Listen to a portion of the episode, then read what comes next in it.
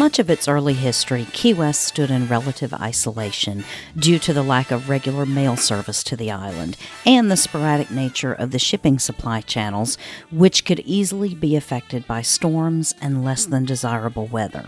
It wasn't until the end of the Civil War in this country that some enterprising businessmen decided to develop the underseas cable system to connect the U.S. to other countries for telegraph and telephone calls. When the practicality of this type of communication was discovered, that's whenever people were on board to make it happen. The underwater cable system connecting Key West to Cuba officially began construction in 1867. The submarine cables were laid by boat crews in six different sections.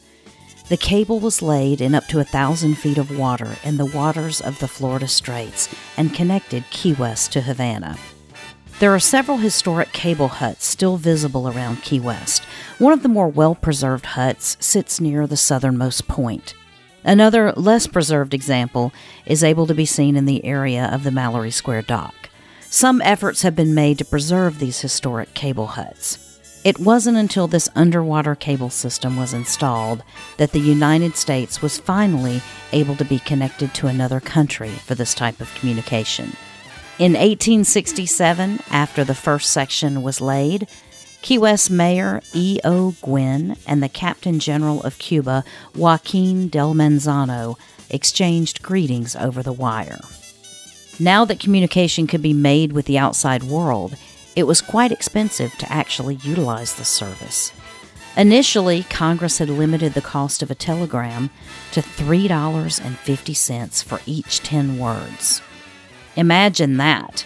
Eventually, the cost of a telegraph to Havana cost $4 in gold by 1870. Additional underwater cable lines were added to the system in 1871, 1873, 1875, 1890, and 1927. And at the height of the communications boom for Key West, there were six different lines that connected the island to various locations. Between shipping mishaps, hurricanes, and the harsh marine environment, the cables were constantly having to be repaired and replaced.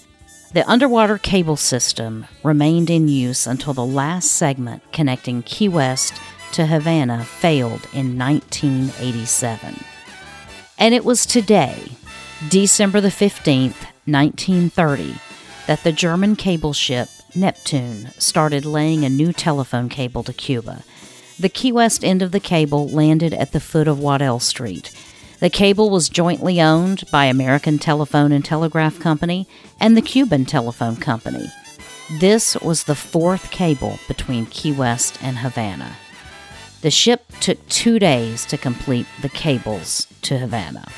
And that's what happened today in Key West history.